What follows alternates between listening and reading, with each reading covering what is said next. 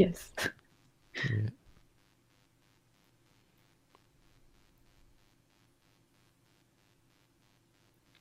Okay, good evening. We're live. Welcome to our weekly Wednesday Q&A meditation session. Meditation Q&A session.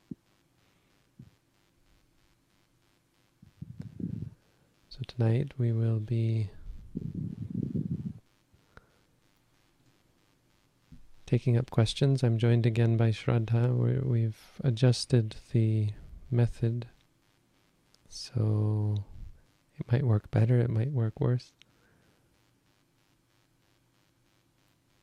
Either way,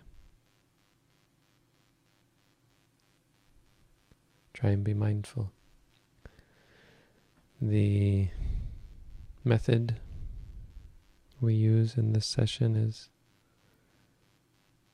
to begin from a place of mindfulness.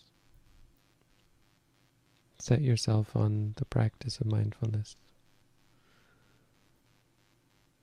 A mindful perspective is different from an ordinary perspective. You have to understand this. Our way of of existing, our our, our whole perspective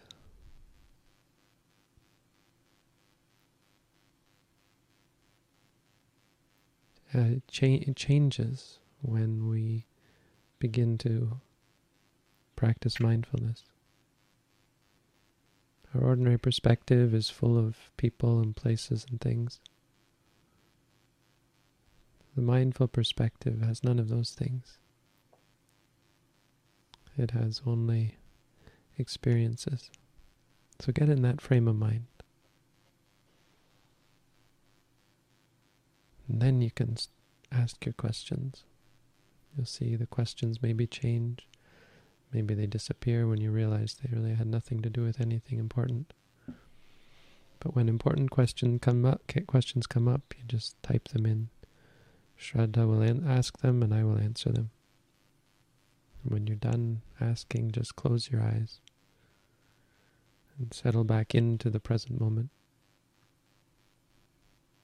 You can follow the stomach rising, falling. You can listen at the ear, hearing, hearing.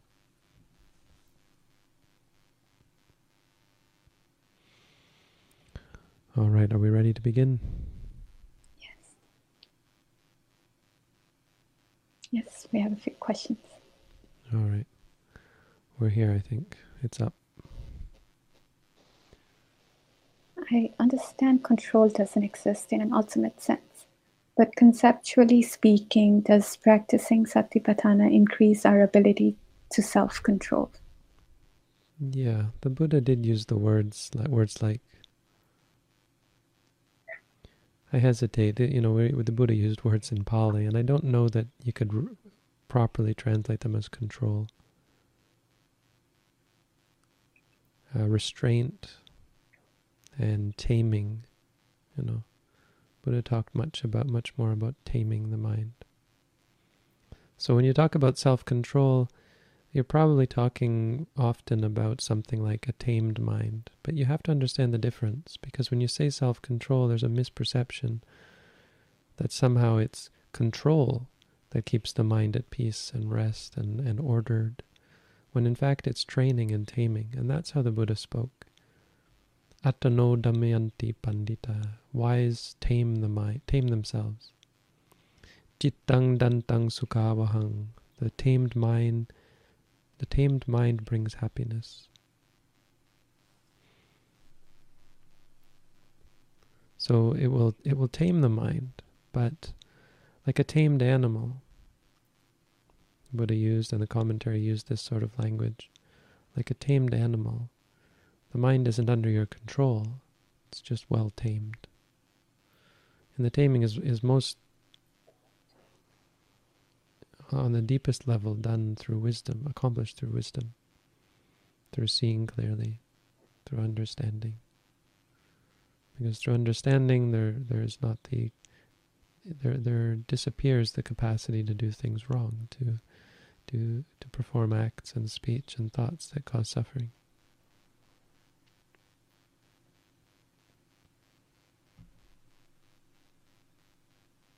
Uh oh. well, there's our first. What happened? There's our first crash. One second. It just crashed on me.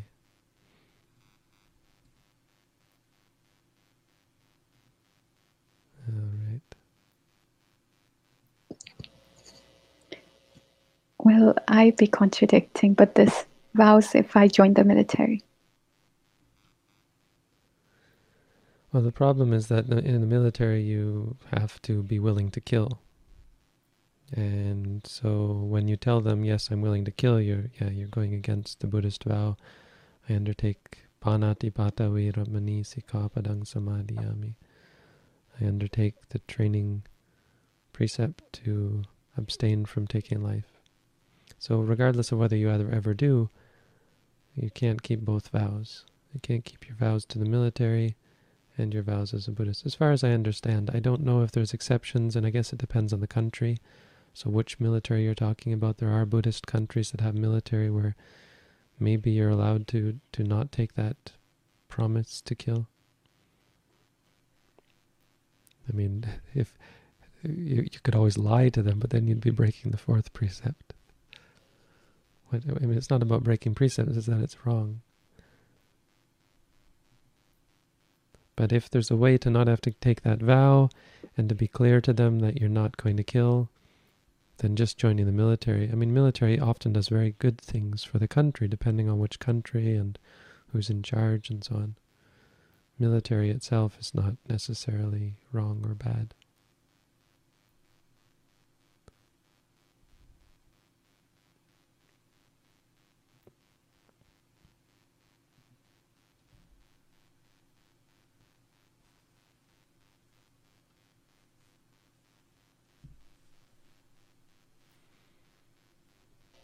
Um, I'm uh, skipping a few non-meditation questions. Maybe we can come back to them if we have time. How can I stay in the present moment for longer periods of time without distractions taking over from present awareness?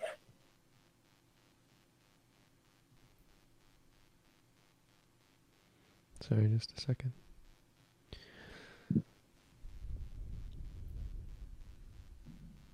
Well, practice. There's, I mean, there's no secret. There's no trick. The secret of success is hard work. That's why it's a secret.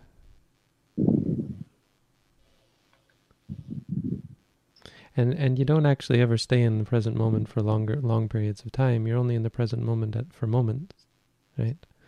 The present moment is a thing, is, is a concept. The reality is things that arise and cease. So staying in the present moment isn't possible. It's either in that moment, are you experiencing objectively, or are you experiencing with subjectivity, with partiality, with bias? That's the only question. And it's momentary. So you constantly have to cultivate it. Now, eventually that becomes habitual, and so it appears that you're staying in the present moment. But all that means is the inclination is more towards objectivity. In fact, we're always in the present moment. Even when we're thinking about the past or future, we're still in the present moment. But that's not what you mean, I understand. It's just to be clear. I mean, it's, it's kind of even funny to ask, how can you stay in the present moment for longer periods of time when present moment, of course, is just one moment. But I know what you mean. It's just uh, to be clear. Uh, it's not, it doesn't work like that, and practically speaking, that's important because it has to be cultivated every moment.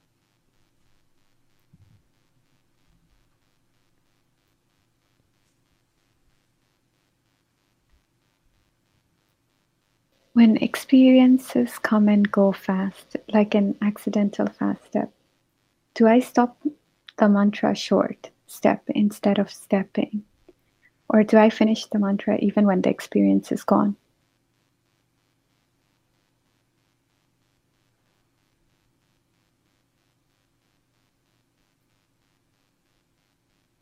Oh, you wouldn't you wouldn't finish it when it's gone. I would interrupt it. I mean, it's not. This isn't a big issue. You, just try and stop and instead be mindful of what's happening, whatever it is.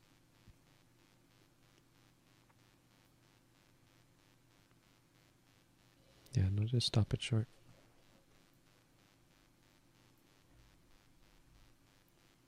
Note whatever is there now.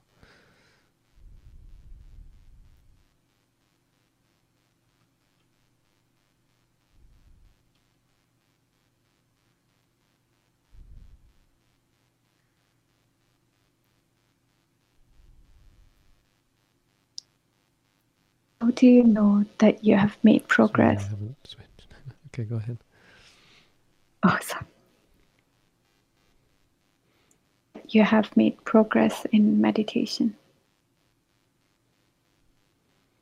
Simplest answer is you have you notice that you have less greed, less anger, and less delusion. That's probably the best answer. There's lots more that can be said can describe in detail various qualities of mindfulness. Uh, but generally it comes down to that. And if you want more detail, you can expand that list and talk about what, what does greed mean, what are the types of greed, what are the types of anger, and especially what are the types of delusion. That's the, I guess, the most complicated, hardest to understand. It means things like arrogance and conceit, and even worry and uh, doubt. It means uh, confusion and uh, delusion, it means ignorance, that sort of thing. But greed, anger, and delusion, that's how you judge your progress.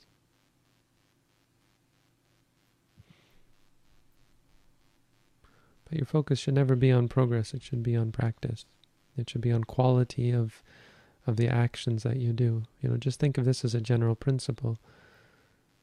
You don't have to worry about results if the things you're doing are good, are, are, are productive of good results. So figure out what it is that's productive of good results and just keep doing that and don't worry about something like progress. Progress has to come, you know, good good results have to come from good things.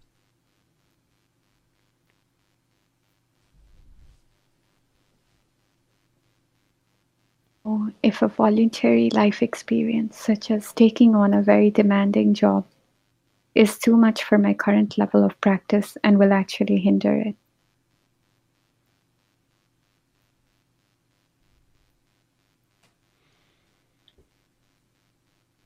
Uh, it's hard to say without knowing in detail, but yes, you can know if you examine it and if you're familiar. I mean, you'd have to kind of have some experience in mindfulness to know whether a given activity or or life experience, as you say, would get in the way. Of course, taking on a very demanding job, I don't think it's hard to understand that that, that yes, of course, it's going to hinder your practice.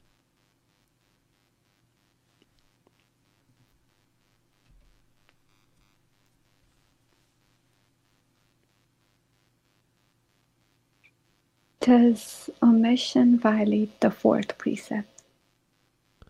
No, no, it doesn't. No, in fact, uh, not telling the truth is in the sense of not speaking when you could speak can be a very, very useful thing, an important thing, an important part of the practice. So there's this Zen story about a a um, the, the dilemma, supposed dilemma of the fourth precept, where if you see a an animal running through the forest, you're a monk sitting in the forest mindfully, and you see it go down one path, and then a hunter comes and asks, "Did you see that animal?" You have to lie to them, they say. But of course, you don't have to lie, you just say nothing. I once asked a Zen monk, why, why, wouldn't you, why couldn't you just say nothing? And he said, well, yeah, I guess, I guess that's true. I don't know what a Zen teacher would say.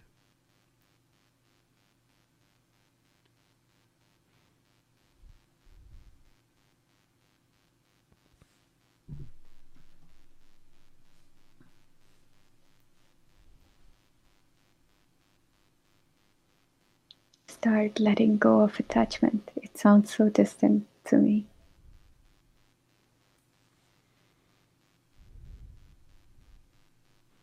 Well, that's your attachment talking. we, of course, we don't want to let go. How do you let go of attachments? You realize that they don't, they aren't actually distant. That in fact, they're very close to you and they're causing you stress and suffering. And then it's not a matter of letting go, it's a matter of the knowledge not allowing you to cling, because wisdom won't allow you to do things that cause suffering, that you know cause suffering. Shraddha, I think you're still cutting out the beginning of what you say. I don't know if you actually adjusted that, but just let you know.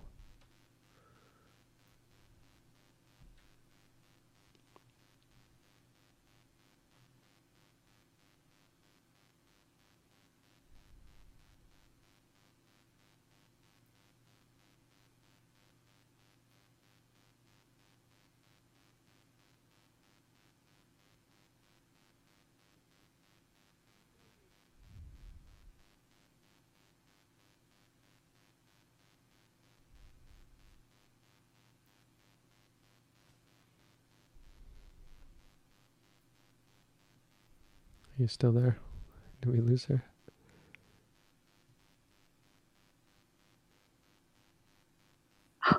sorry, I was reading the question. I guess it didn't work. I hear you now. Okay, yes. I did push to talk to see if that would help. Um, sorry, let me read it again. I have noticed that I seem to go through a burnt out period after retreats programs and I don't meditate. I observe this as impermanent patterns, but I worry about telling my practice. What to do? We have to note both. I mean, you have to note the worry. That's a big problem, and you have to note what you call the burnt out period. And that's just a label. You have to figure out what's exact what's actually happening and start to cultivate habits of mindfulness related to that. Hmm teach yourself to be mindful of those things, see them differently.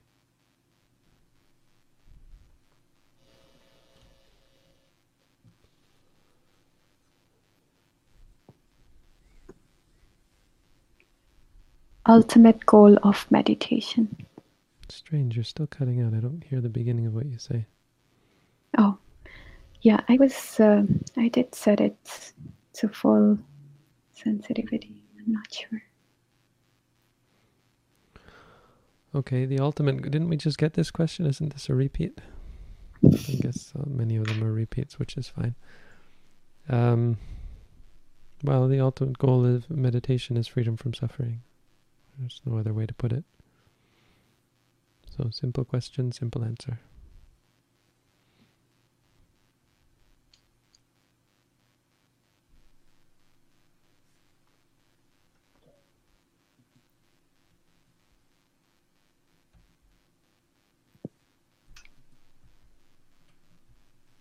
Normal for strong kilesas like pride, hatred, envy to suddenly start coming up after a while of practice? I mean, it's normal for them to come up anyway. But practice does do something in terms of forcing you to confront states and experiences that you normally wouldn't have to confront. So it may seem at times that it's worse than not meditating because it challenges you and it triggers you in ways that you can avoid.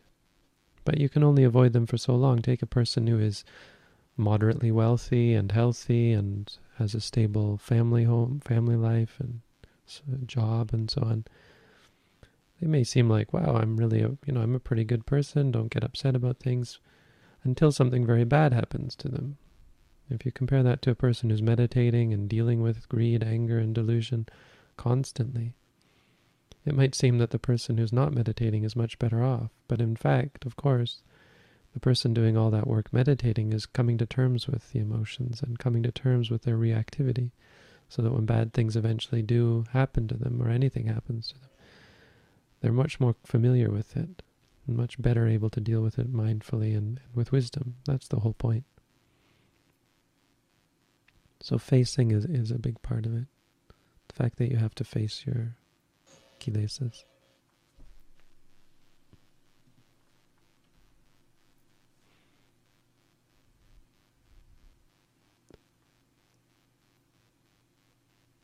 My mother has been grieving a loss for too long now, and I would like to introduce her to meditation. I've thought about the booklet, but she might be reluctant. What could I say to convince her to try?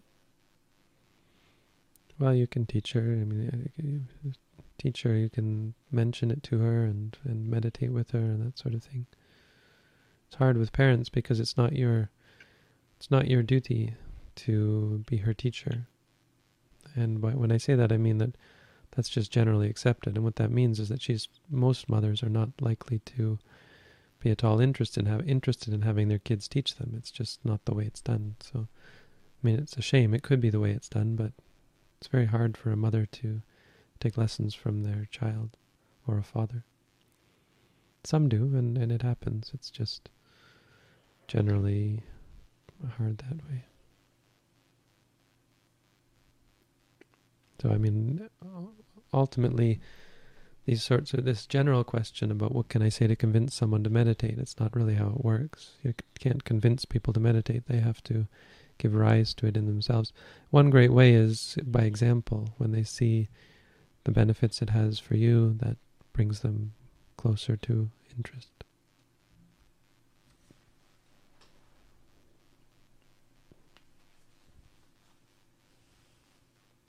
possible to simultaneously note more than one object. For instance, can I note my walking, the liking within my mind, and the images my eyes are seeing in front of me? It's not even possible to be aware of two things simultaneously. What would, it, what would it mean to note two things simultaneously? I'm assuming you don't quite mean simultaneously, or you don't realize what that would mean because could you imagine having two thoughts at the very same time in your mind? What what what would that even mean? It would be like if this text on the screen, if there were two texts in the same place, you know, it would it would it would be meaningless. Uh, but but I'm I'm assuming you're talking about the idea of when you know it happens very quickly and there's many things coming and going. Can you I mean, I, I'm, this probably isn't even what you're saying, but you could go back and forth. Probably you shouldn't go back and forth very quickly between things. Like, for example, when you're walking, you probably just want to ignore a lot of things, but if it really distracts you, then stop walking and focus on the other object. So you really shouldn't do two things at once because it's hard to note back and forth, back and forth. You should stop walking and and note the new thing. Uh, Shraddha, can we switch to Skype? Sure.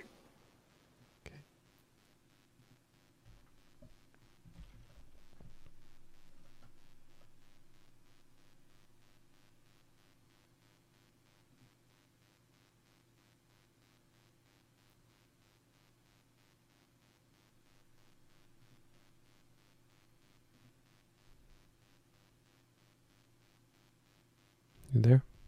Hi. Okay. All right.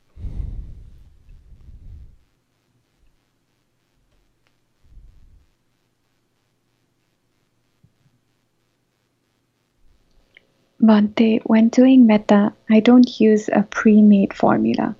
Instead, I like to wish good things for the person in my own words. It just feels more authentic and genuine. Is that acceptable?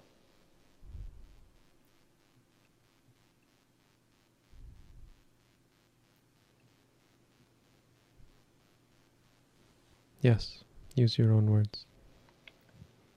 That's a good idea. Be careful though. Like you have to be wise with these sorts of things. It's a good question, you know. That that's a really good question. Because um, yes, I think so, but it's imp- it's important to be in line with the ideas behind those pre-made formulas. You have to get ask yourself, and this is this is true for a lot of Buddhist things. You have to ask yourself, what is the essence? And be always aware of the fact that you might misunderstand. The, the, see, the benefit of using their words is that, like a parrot, you'll get the words right, of course. The problem is it's not authentic to you. And eventually you do have to, because you'll never be them. You do have to use your own words. You just all along the way have to be vigilant, careful, and humble to the fact that you might get it wrong. You know, it's quite common for that to translate into people importing their own wrong ideas into the teaching. So for metta, it's quite possible that you say, may that person become my spouse, or, you know, suppose you got into that. You say, okay, I'm just using my own words. May that person and I become lovers and, and romantically involved.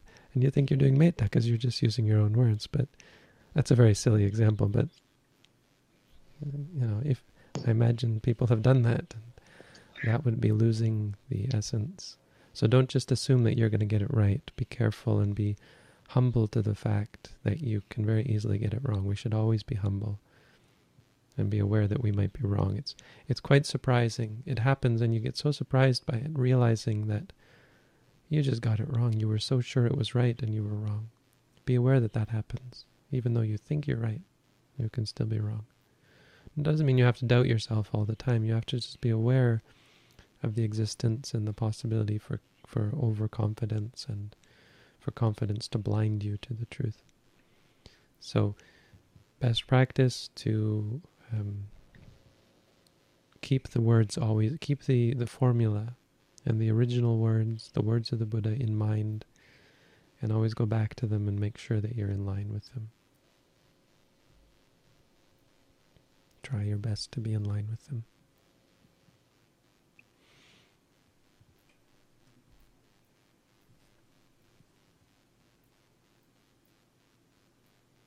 It's a question about me. Yeah, I'm not answer questions about okay. me. Questions. Um, there's another question, but that's. I, I went back to some of the other questions I had skipped before. So there's also this question. I'm not sure if it's. How many hours do you sleep a night? Uh, I guess that's also about you. I don't know if mm. when they say you, it means. Yeah, tell them to rephrase them. if they want to ask a question, just don't. I mean, that people are going to now ask why not, and well, we've explained the reasons. But apart from all the really technical reasons, it's just that's not the point here. I'm not the point. I'm happy to not have, you know, to not broadcast my face on all this because it was always a big problem in the beginning, and I thought about it. But this whole idea of of focusing on the individual, it's quite misleading. And I don't know if I mentioned online, but monks in ancient times, when they gave a talk, and even today in Thailand, when they give a talk, well, they don't do it so much in Thailand anymore. In Burma, they still do it, I think. When they gave a talk, they put a fan in front of their face for that explicit purpose of not having the focus be on them, because it's not about them. It's not making about. So, so ask your question without reference to an individual. No, no offense. I mean, we're not. That doesn't upset to to hear the, to have. It's, it's reasonable that you would ask that, and there's a lot of them. But just to let you know. Bhante, should we avoid curse words like the F word? Can they be used in any context? So technically, I don't think it's a problem. There was one Israeli monk, and I tried to explain it to them, but um, it really, you know, a really pure and nice and, and wonderful person. But he used the BS. He, he kept saying BS, not BS, but the actual word. And apparently, it's a thing in Israel that that it's you know it's just what everyone uses. It's just part of daily speech. And he didn't realize, because his first his native language wasn't English. He didn't realize that it was a bad word. And I tried to explain. I don't think it ever got through to him. So I mean, obviously, words are not the problem; it's the content behind them. But the, the, the a person who knows the usage and and the you know if one someone who is a native speaker. Well, I mean, he actually admonished me later on. He, I I used the word stupid, and he said, or in Thai, I used the word ngo, and we were learning Thai, and I said, oh, you say how you say stupid is ngo, and he said, you shouldn't learn that word.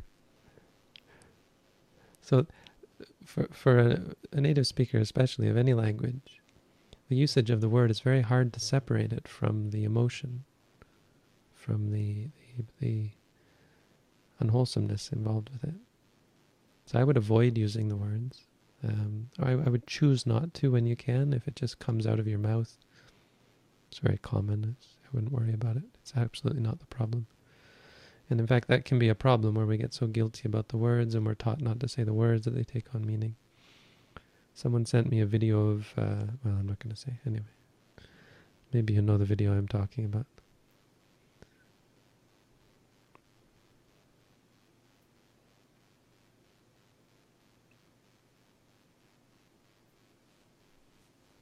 But we give words power, and we need not do that.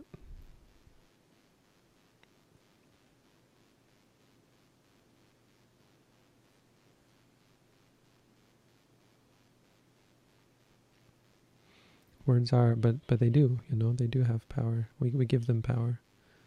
So the usage of the word, the F word, is uh, very much tied up with our emotions. You know, words are a part of our expression, are a part of our inclination when we use them.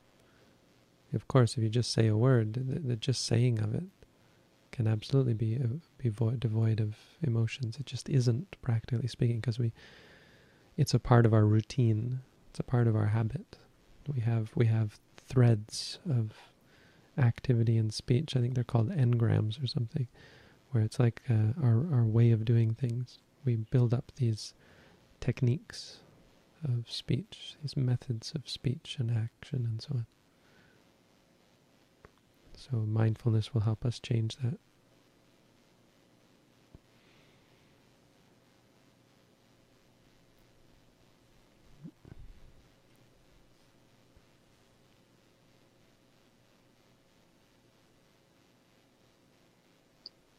Is this kind of meditation or this path compatible with faith based religion? Right away, I want to say no. But then there's a warning in my mind that you have to be flexible and not shut people out. So if someone is a follower of a faith-based religion, there's no reason why they can't practice meditation. So rather than phrase it like that, we might say, is it compatible with the quality of mind or the, no, the state of mind of believing things without evidence? And that's where I think I would say no. No, you're going to have to give that up, which means ultimately that faith-based religion falls apart for someone who practices meditation because they begin to see the truth and they see that the truth is not incomplete, that there, it's not that there are things we can't know. Anything that we can't know is not worth knowing. We start to see that sort of thing and realize that what's worth knowing is all knowable.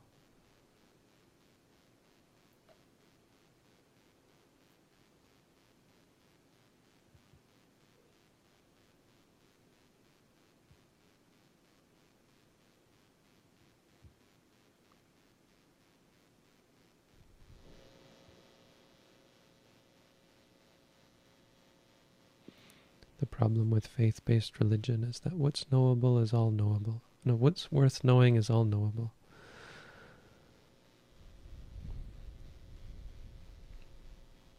If the ultimate goal of meditation is freedom from suffering, so if someone some has beliefs which ease their suffering or stops it, should they continue on that path without choosing to meditate? Well, the point is, whatever, whatever eases suffer, whatever frees us from suffering, is of course what we should do. The problem is that without that which we call meditation, you can't actually free yourself from suffering. So you're you're couching this, and you're you're you're kind of slippery here when you talk about easing suffering, because that's a loaded phrase. Many things ease our suffering, but actually, in the long term, exacerbate it like indulgence in sensuality eases your suffering. Doesn't actually make you cl any closer. It brings you further from freedom from suffering. There's a difference. So the answer is absolutely not in that case.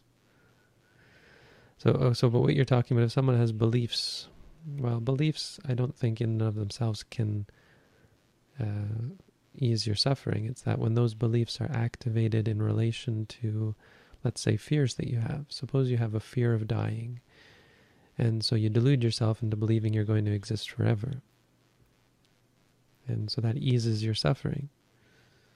Or you lie to someone, you know, someone's dying and you lie to them and say, oh yes, you're going to live, you're, you're going to get better, you know. And so it eases their suffering. Um, okay, for that's we have to unpack a lot there. It's a you know, it's a good question. The first thing is that of course you're lying and that's wrong. The second thing is that person is now out of touch with reality and that's problematic. But the most fundamental problem is that they're not actually going to. You've actually done them a disservice in that example, specific example. You've helped them believe something wrong and it's eased their suffering. That actually is a problem for them now because they're not going to face their suffering. So, what you maybe don't understand and what this question sort of lacks is the understanding that uh, we're not actually trying to run away from suffering, we're trying to confront it. And so, things that ease our suffering are actually counterproductive. And the best, the only real way to free yourself from suffering is to confront it and understand it. Because it's understanding that sets you free, and it's only by facing it, anything that you can come to understand it.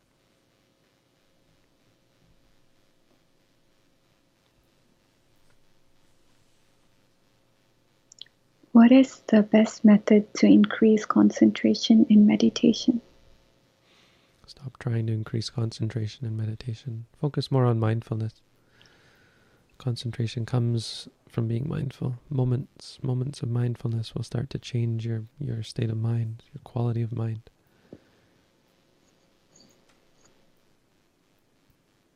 Conversely, you can become very concentrated and not very mindful. So mindfulness is always the balancer. It's the one that you use to cultivate and, and balance the others.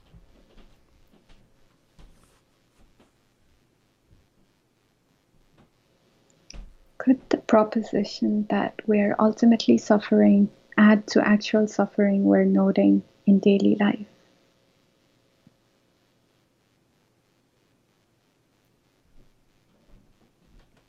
Mean, yeah, if you're if you're obsessed about the fact that we're suffering, I mean, it does good things in terms of helping you be, have a realistic outlook, but it can also be very pessimistic, and that's problematic.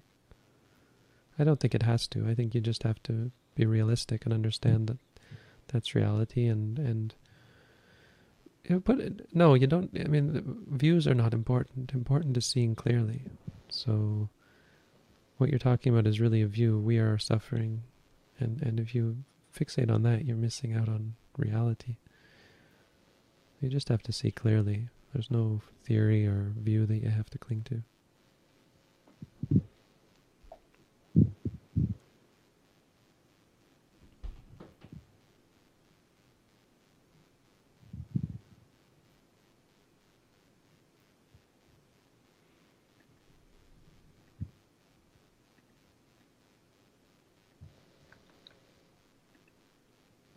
Nope, sorry. I, I forget I have to play an active role here. Where does wisdom come from? Comes from concentrate. Come from focus. Let's say. Let's not use the word concentration. It comes from focus, like a camera. When you focus the camera, you see clearly. Does focus come from? Focus comes from um, behavior. The, the most important behavior is guarding the senses, watching experience, using mindfulness. Mindfulness is what leads to the three trainings, what we call Sila, Samadhi, and Panya. Ethics, focus, and wisdom. Behavior, focus, and wisdom, we might say. Beha- behavior, focus, and full knowledge, or full understanding.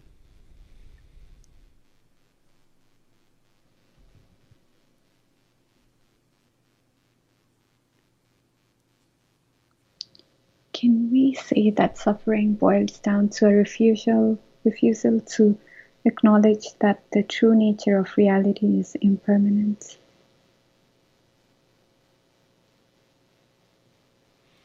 Well, it's not a refusal to acknowledge so much it is just a lack of knowledge. You don't have to refuse something you just don't know. So a lot of people don't refuse to acknowledge. They just never had any idea in the first place.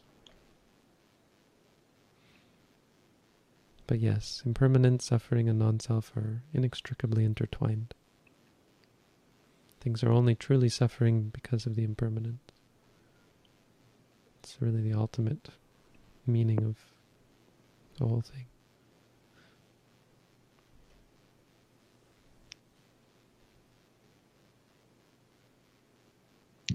What is spirituality? It's just a it's a word. Let's put it that way. Not to be not to be blithe or whatever. But I don't have much to say about that because we don't use that word so much. So you'd have to ask the people who use that word what they mean by it. Oh, why are you doing this to me? Am I going to answer this one? I don't know. Are Mahayana sutras true? I pass.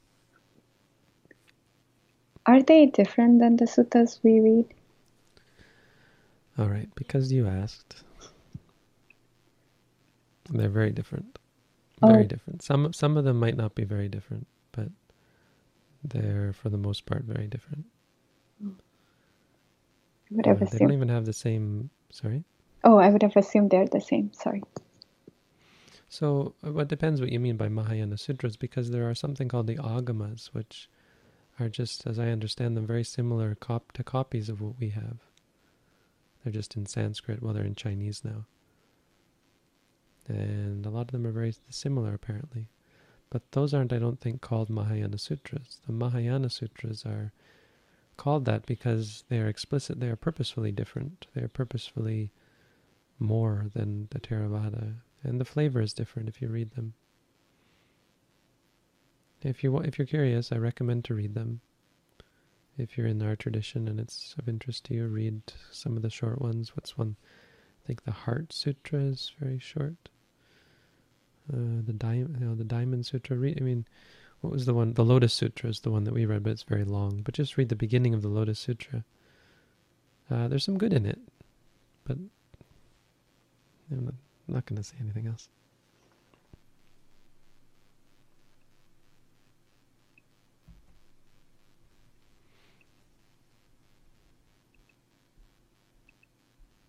is it okay to just say I meditate and study the Dhamma rather than say that I'm a Buddhist? I've never liked having a label. Yes, yes, absolutely. It's fine. In some cases, in some instances, in some circumstances, it's preferable because of your circumstance. If you were to say you're Buddhist, it would cause all sorts of unnecessary problems. That being said, there's a couple of things you have to be aware of. One is taking the Buddha as your refuge can be very, uh, very important. You know, having respect for the Buddha, taking the Buddha as your as your leader, as your teacher, is I think ultimately, you know, if you're talking about getting deep into the practice, ultimately it's an important part of the path. That doesn't mean you have to call yourself a Buddhist per se, but that's kind of what it means, you know. So if you tell people, I'm not Buddhist, it kind of isn't true if you are a follower of the Buddha. You can say, I'm not a Buddhist, I'm just a follower of the Buddha. Well, doesn't that mean you're Buddhist? What's the difference? You can say, well, I don't like having a label. Hmm, it's fine. Labels are just that.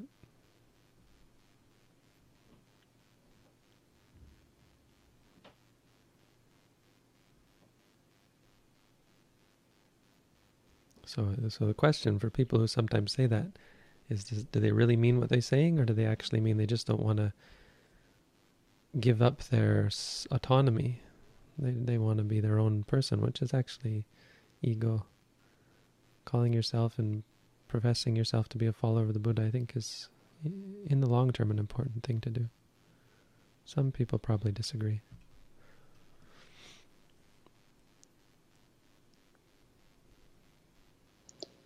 I want to be mindful, but I feel like giving up my practice, which I don't want to. What should I do? Well, note those feelings. I don't think it's a big concern because you know you're just going to suffer if you stop being mindful. So you'll come back to it, and you it's not you won't give it up. I mean, often the conflict makes you give it up. The worry and the concern, the guilt and the doubt, and so on. Just let go of that and just do it. Just practice. Feel like when you feel like anything, it doesn't mean you actually have to or will do it. It doesn't mean anything actually, apart from that you're feeling that. So just stay with the feeling.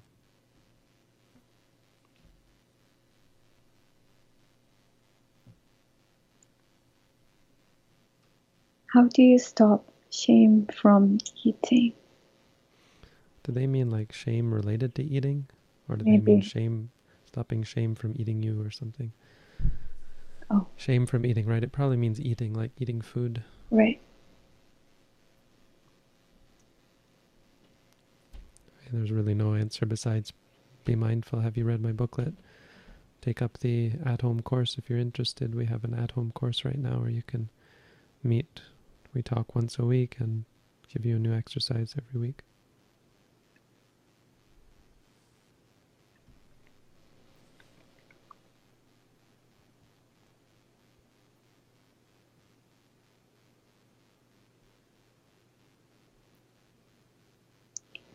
Are there any ways or texts to rid my skepticism about rebirth? No, I think mindfulness will do that. If you come to see things very clearly, you'll be completely in line with the idea that the mind continues on and that death is, doesn't actually have the power to extinguish the mind.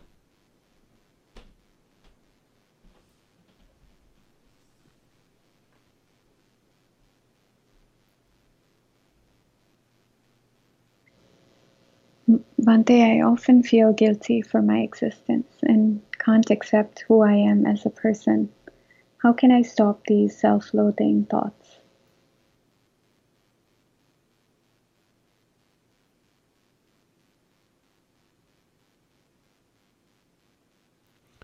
Again, I don't have any advice besides have you read our booklet? And if you're interested, read the booklet, take up meditation, sign up for the at home course. It will help a lot. I guess I could say one thing is accepting who you are as a person is not necessary. Focus on the feeling guilty, focusing on the loathing. Don't worry about accepting yourself, who you are, or something. It's just conceptual. It's not that you should be non accepting or unaccepting, it's that shouldn't see that as the goal. The goal should be to free yourself from suffering.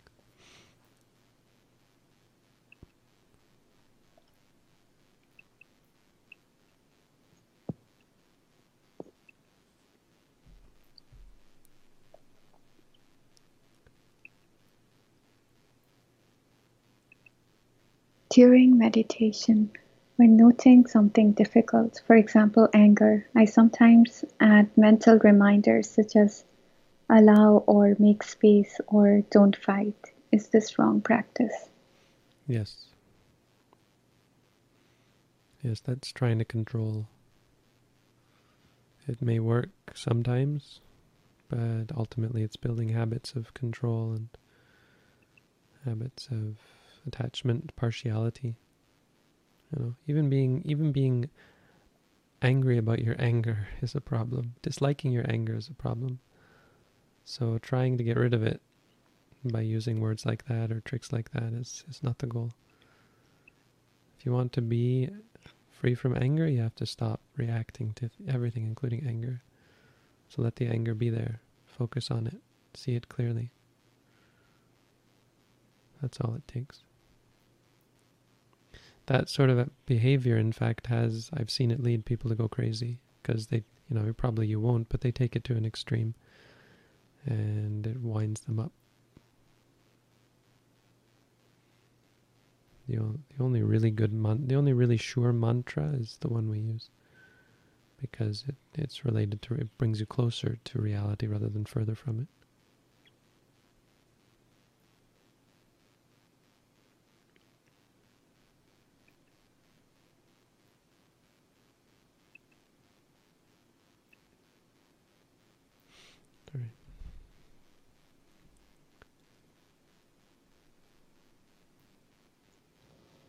If I let go of my attachment, then what's the point of living if there's no goal to go after?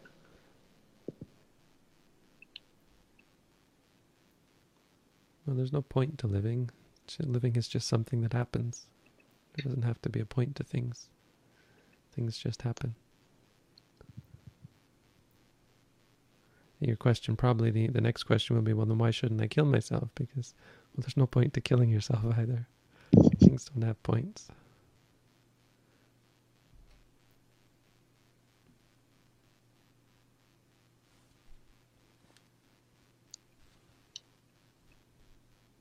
I'm a foreigner living in Japan. What's a good place to learn meditation over here apart from my house? See, these are risky questions because I don't travel and I don't have intimate knowledge with places. I mean, the answer immediately is that I don't know. I don't know any place in Japan, but I don't want to encourage these sorts of questions because then it is asking me to judge places and give you recommendations that are ultimately out of my capacity to give because I don't know enough about any place really. but when you're in Japan, you could uh, you could take our at-home course. Mm-hmm. Yeah, that's why I put the question here, so you could mention oh, that. Okay. Take our at-home course. It's on our website. We just do voice chat once a week, voice conference once a week. No chatting. And the link is in the description of the mm-hmm. video. How would you suggest to meditate for a job interview? Use our technique. Have you read the booklet? No question that would help. Take the at-home course. You'd focus on the worry, the fear, the anxiety.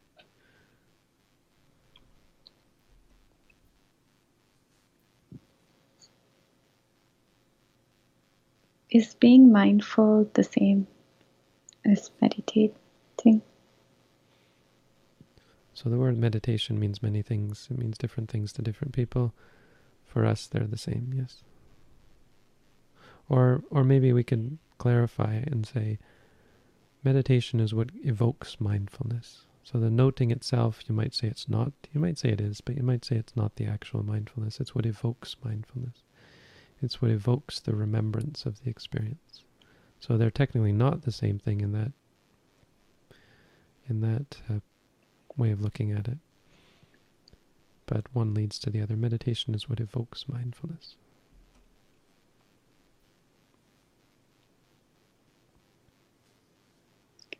How can a person raised in Western culture, where goal oriented thinking is ingrained, lay aside this habit of mind necessary for practice?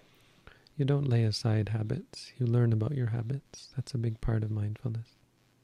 So don't worry about that's the whole problem. What you've described is just the whole problem that we're we have habits that are ingrained in us and they're not perfect. Because they're not perfect, they need to be changed. And you can't just lay them aside or know, wouldn't it be great if we could just lay aside our habits? Sorry, not to make fun of you, but it really is the it's an important misunderstanding we have that we're going to just lay things aside, we're going to change things, but you can't change your habits. That's not how it works. And it's an important part of the learning that occurs through meditation that you stop trying to change your habits and you start trying to see them clearly. Because as you see them clearly, they change.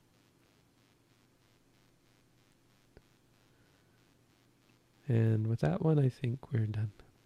Oh. I see the next one, and that's why I'm saying it. I was uh, I just put that because two different people asked it, and all right, maybe we can just give um, some guidance on what kind of questions you answer. So, all right. So we're going to let's see if I can. We don't have a goodbye one. I have a goodbye one, but it's it looks a little different. So here's a goodbye one. Sadhu and we can just talk a little bit about the questions. So thank you all. Good questions. There was a couple there that I thought were actually particularly not to compare. I'm not trying to show favorites, but some that were a little maybe a little unique, maybe hadn't been answered or allowed me to say things that I don't say very often. But that's not doesn't make them better per se. The best question And so this deals with this question, the question that I'm not putting up. um, the best question is the one that helps you, truly helps you, the one whose answer will truly helps you. So to that extent, it's not the questions that are useful, it's the answers, and the pressure is all on me to give a good answers. But um, the only way you're going to get an answer is if you ask a question, of course. And so the best question is the one whose answer helps you. And to that end, we're skipping questions that the answer to the that, that don't answer questions for whom the answer to the question does this question help that person is no. If the answer to that question is no, we skip it. And of course, it's not a yes or no. It's, well, this doesn't help them very much. You know, it's not really an important question. We may skip it. There's other reasons for skipping. We skip questions that are, as I said, directed towards an individual, questions that are uh, related to other traditions, related to other places. So if you got an answer to the question, where should you go in Japan, that would be great. I just don't have an answer. And it would be improper for me to give you one based on my inadequate knowledge.